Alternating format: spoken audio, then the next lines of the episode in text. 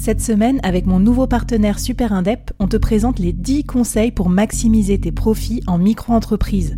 Des conseils pour maximiser tes gains, mais surtout éviter les boulettes administratives. Autant te dire que ça m'aurait plu d'avoir quelqu'un qui me donne ces conseils-là quand je me suis lancée.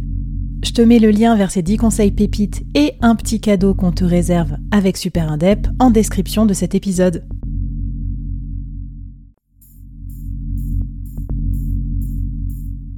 Quoi ressemblerait ton business si tu pouvais être épaulé par les meilleurs experts? Avoir un board de rêve disponible 24 heures sur 24 pour t'aider, répondre à tes questions? Je suis Flavie Prévost et ce board, je l'ai créé pour toi dans ce podcast. Tu es dirigeant, entrepreneur, freelance ou tu vas bientôt te lancer? Ne reste pas tout seul dans ton coin. Inspire-toi des conseils des meilleurs chaque jour par ici, à mon micro. Et si tu l'oses, on te mettra au défi parce que nous, ce qu'on aime bien, c'est te faire progresser vite et bien. Alors bienvenue à toi, bienvenue dans ton board et bon épisode.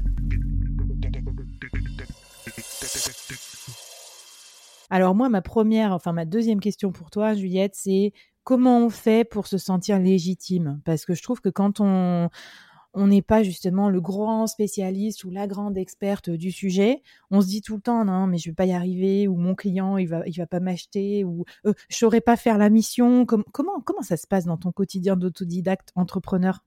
Très honnêtement, ça fait que je pense, euh, six mois que j'arrive à me défaire un petit peu de mon syndrome de l'imposteur. Ça fait huit ans que je bosse. Hein. Ça fait, euh, je tiens à dire, j'ai commencé ma carrière en 2014. Euh, on est en 2022. Ça fait que six mois que je me défais de mon syndrome de l'imposteur. Il y a encore pas si longtemps, quand je décrochais une nouvelle mission, je me disais, mais ils vont se rendre compte en fait que que j'y arrive pas. Euh, que c'est que c'est pas du tout moi, etc. Euh, moi, j'ai pas un syndrome pour être euh, centré sur moi-même parce que j'adore ça. Euh, pour moi, le syndrome de l'imposteur ne m'empêche pas de faire des choses. Mm. Mais par contre, ça me fait stresser de faire des choses. C'est-à-dire que ça m'a jamais empêché de sortir de ma zone de confort et de prendre des choses complètement nouvelles, etc.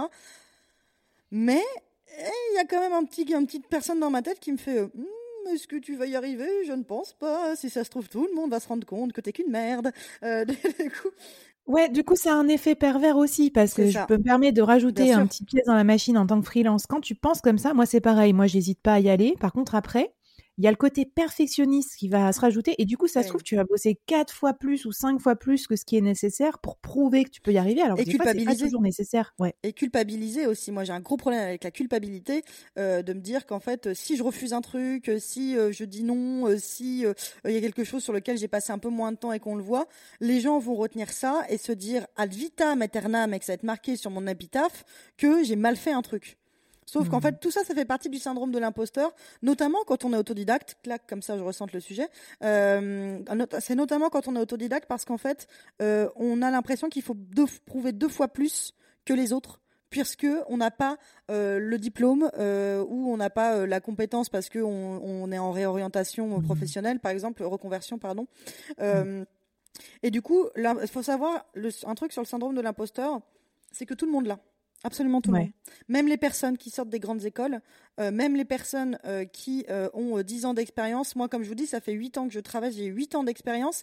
Je suis passée par des grosses entreprises, des gros noms sur le CV, etc. Et pourtant, encore aujourd'hui, j'ai du mal à m'en défaire totalement. C'est-à-dire que là, je commence à m'en défaire, mais je n'en suis pas totalement défaite. Et il y a plein de choses où je me dis, je suis pas sûre de y arriver, etc.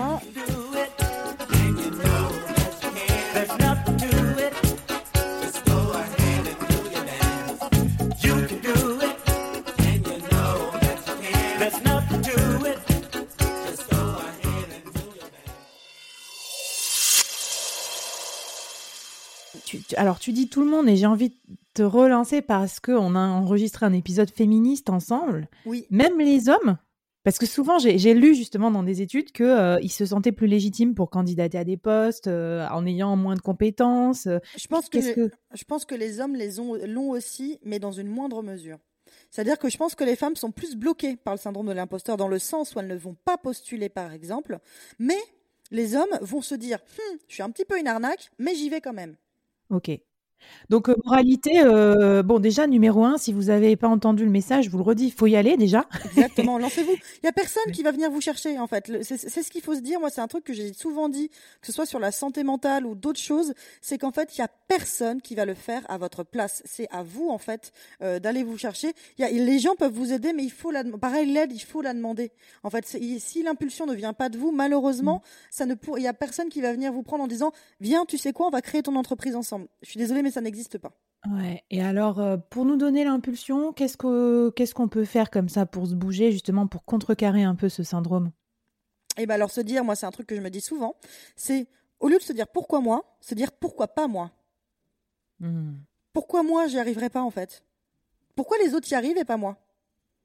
Ok. Le syndrome de l'imposteur, c'est un truc de, comparaison. Donc en fait, euh, se comparer à l'inverse, en fait, se dire euh, au lieu de se dire pourquoi eux ils y arrivent et pas moi, et se dire pourquoi eux ils y arrivent et pourquoi moi j'y arriverai pas. Donc qu'est-ce qu'on fait? On fait la liste un peu de ce qu'on, de nos qualités? Carrément, carrément. Moi, c'est euh, euh, c'est là où euh, justement tu me lances vers le challenge ou le défi que je voulais vous lancer. c'est que si vous souffrez du syndrome de l'imposteur, ce qui est probablement vrai parce qu'il y a tous un moment où, où on en souffre, c'est écrivez trois choses que vous avez fait et que vous méritez qui n'a pas été fait au hasard. Sortez-vous de la tête que ça s'est arrivé par chance, par opportunité, etc. Et je me rappelle, encore une fois pour l'anecdote personnelle, je me rappelle d'avoir parlé avec une copine une fois euh, qui était DJ résidente dans un, bar euh, parisien et euh, je lui ai la félicité et elle me dit ah ouais non mais c'est grâce à mon pote en fait que je suis là. Je fais oui peut-être c'est grâce à lui que t'es arrivé, mais c'est grâce à toi que t'es resté. Mmh, mmh. Donc faites le même exercice.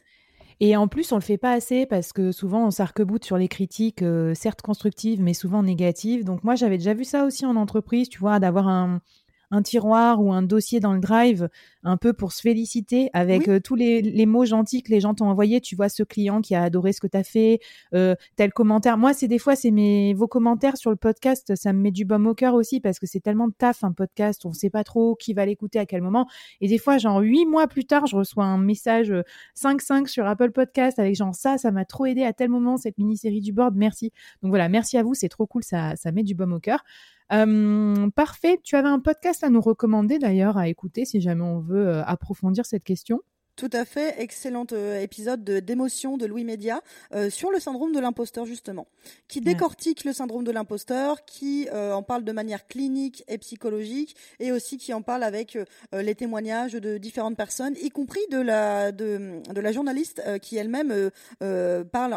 Le podcast date de 2019 et elle parle que quand on lui a proposé de reprendre le podcast, elle, elle ne s'est pas sentie légitime, alors qu'elle est journaliste audio, tu vois. Donc Trop bien. Et on va finir comme ça en se disant qu'aussi c'est quand même rassurant de douter un tout petit peu de soi parce que euh, voilà, ça permet de sortir son meilleur, euh, son meilleur jeu aussi quand on va après. Et de garder de l'humilité aussi. Exactement, voilà. Donc euh, super. On n'a pas tout vu, tout entendu, machin. C'est pour ça qu'on écoute le board, c'est pour ça qu'on écoute des podcasts aussi et qu'on discute entre nous. Trop bien. Écoute, je pense qu'on est prêt pour le troisième épisode où tu vas nous parler aussi de quelle place prennent les compétences aujourd'hui versus notamment des trucs un peu de l'ancien temps comme les diplômes et on va voir que ça va être un bon euh, sujet, un bon, un bon territoire pour, euh, pour, euh, bah, pour se lancer en tant qu'autodidacte. En fait, c'est le bon moment, c'est la bonne période. Ça se passe dans l'épisode 3 avec